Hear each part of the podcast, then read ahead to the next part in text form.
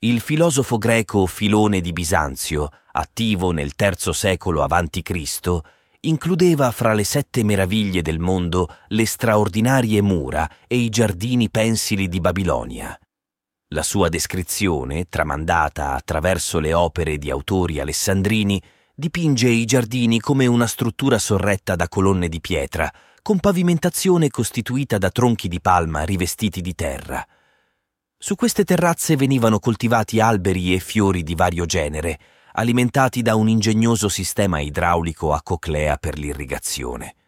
Secondo Filone, i giardini rappresentavano un'opera monumentale e senza precedenti, consentendo l'agricoltura sopra le teste degli spettatori. Tuttavia, la storia di questa meraviglia antica è avvolta in un mistero fitto, poiché non esistono testimonianze affidabili sulla sua reale struttura e posizione. La tradizione vuole che il re Nabucodonosor II li abbia commissionati per soddisfare la sua consorte, desiderosa del paesaggio montuoso della sua Persia natale. Nonostante la ricchezza di testi cuneiformi sul monarca, nessuno di essi menziona l'esistenza di giardini elevati in città. Oltre alla menzione fatta da Filone di Bisanzio, i principali riferimenti scritti ai giardini pensili provengono da autori greco-latini come Diodoro Siculo, Quinto Curzio Rufo e Strabone. Questi scrittori vissero in un periodo successivo al culmine politico di Babilonia, fra il primo secolo a.C. e il primo secolo d.C., e molto probabilmente non visitarono mai la storica capitale mesopotamica. Le loro opere furono redatte quando Babilonia era già solo un lontano ricordo di ciò che era stata secoli prima, basandosi principalmente su fonti secondarie. Fra i testi di questi autori, la descrizione più dettagliata si trova nel secondo libro della Biblioteca Storica di Diodoro Siculo, che scrive Accanto all'Acropoli esistevano i celebri giardini pensili, un'opera attribuita a un re siriano. L'accesso avveniva attraverso un pendio, simile a una collina, e le diverse strutture si sovrapponevano in modo continuo, conferendo all'intero complesso l'aspetto di un teatro. Ogni terrazza sosteneva gallerie progressivamente rialzate, che sopportavano tutto il peso del giardino. Il tetto era composto da travi di pietra su cui veniva posato uno strato di canne impastate abbondantemente di bitume. Su questo vi erano due file di mattoni cotti, uniti con malta, e infine uno strato di lamine di piombo, finalizzato a mantenere l'umidità del suolo e impedire l'infiltrazione dell'acqua. Sopra questo strato veniva posata una quantità di terra sufficiente per consentire alle radici di alberi di grandi dimensioni di attecchire. Infatti vi si coltivavano piante di vario genere, una vista che incantava sempre chi le osservava. Strumenti idraulici erano impiegati per sollevare grandi quantità d'acqua dal fiume senza che ciò fosse visibile dall'esterno. Diodoro era uno storico di origine greca, ampiamente romanizzato, che si dedicò per trent'anni a un ambizioso lavoro di compilazione di informazioni per la stesura della sua opera principale, Biblioteca Istorica. A questo scopo, stando a quanto riferito da lui stesso, avrebbe attraversato gran parte dell'Asia e dell'Europa per vedere con i propri occhi il maggior numero possibile di regioni ma una serie di evidenti errori geografici porta a mettere in discussione la realtà di tali viaggi, eccezion fatta per una visita ad Alessandria e un lungo soggiorno a Roma. La descrizione lasciataci da Diodoro dei principali monumenti di Babilonia si basa probabilmente su un'opera ormai perduta, la storia della Persia di Ctesia di Cnido, storico greco che fu medico del re persiano Artaserse II. Tuttavia, Alcuni studiosi ritengono che il frammento sui giardini pensili sia un testo aggiunto in un secondo momento. In ogni caso l'autore parla di una straordinaria opera di architettura e ingegneria dotata di una struttura a terrazze che venivano irrigate grazie ad apposite macchine idrauliche. Lo storico greco più vicino cronologicamente a Nabucodonosor II, Erodoto di Alicarnasso, non menziona i famosi giardini pensili nelle pagine dedicate a Babilonia nel primo libro delle sue storie. Questa assenza è difficile da spiegare. Alcuni autori suggeriscono che i giardini potrebbero essere stati posizionati sulle terrazze della ziggurat cittadina, conferendole l'aspetto di una maestosa montagna coperta di vegetazione. Tuttavia, rimane arduo spiegare come l'acqua di irrigazione potesse essere trasportata fino alle terrazze più elevate, che raggiungevano quasi i 50 metri di altezza, e come un edificio interamente costruito con mattoni di adobe potesse resistere all'umidità generata da un giardino.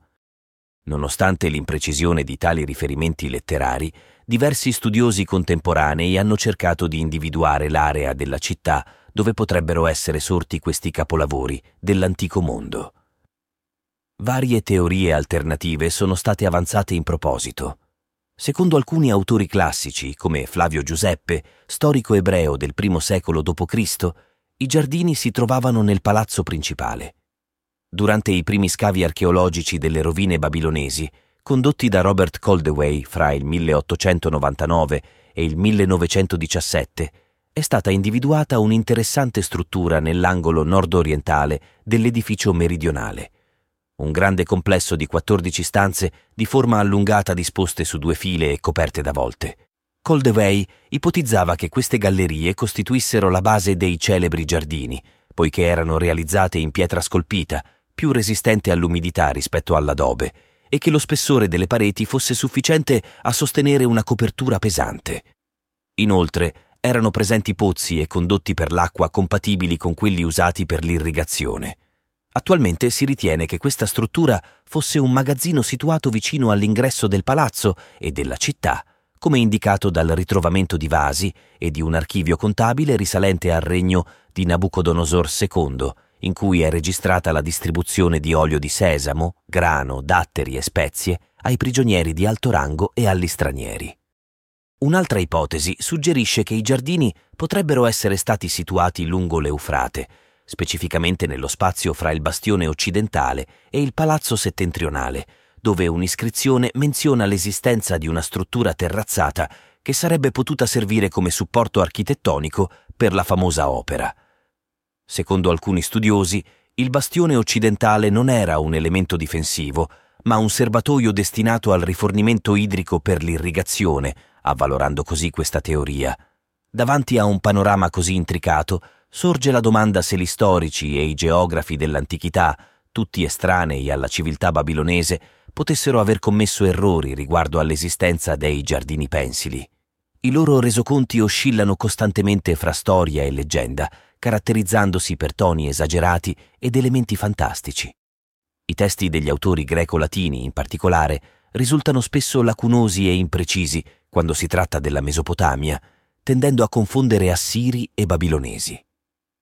A titolo di esempio, Diodoro colloca la capitale dell'impero assiro, Ninive, accanto all'Eufrate, quando invece la città sorgeva sulle rive del Tigri. In un altro passo, lo storico dipinge un quadro delle fortificazioni di Babilonia, descrivendo scene di caccia e immagini di Semiramide e Nino che svolgono azioni eroiche. Tuttavia, tali dettagli non trovano corrispondenza nelle varie immagini rinvenute a Babilonia, bensì si adattano meglio ai rilievi neo-assiri delle mura in pietra del palazzo settentrionale di Ninive, che effettivamente mostrano scene di caccia. Questo esempio evidenzia la confusione esistente fra alcuni autori classici in merito a Babilonia e Ninive, le due grandi capitali della Mesopotamia. Sulla base di queste osservazioni si ipotizza che i giardini pensili non furono costruiti dal re Nabucodonosor II a Babilonia, bensì dal sovrano assiro Sennacherib a Ninive.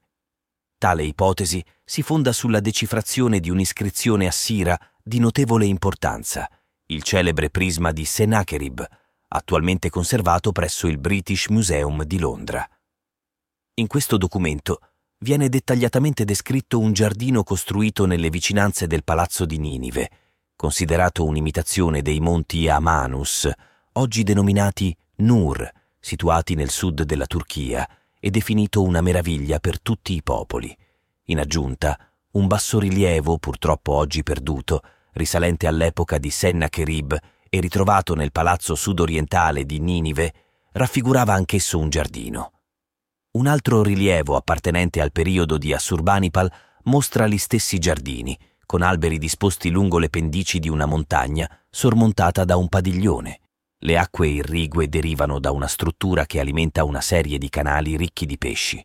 Tanto il documento di Sennacherib quanto i bassorilievi di Ninive citano elementi che corrispondono alle descrizioni degli autori classici.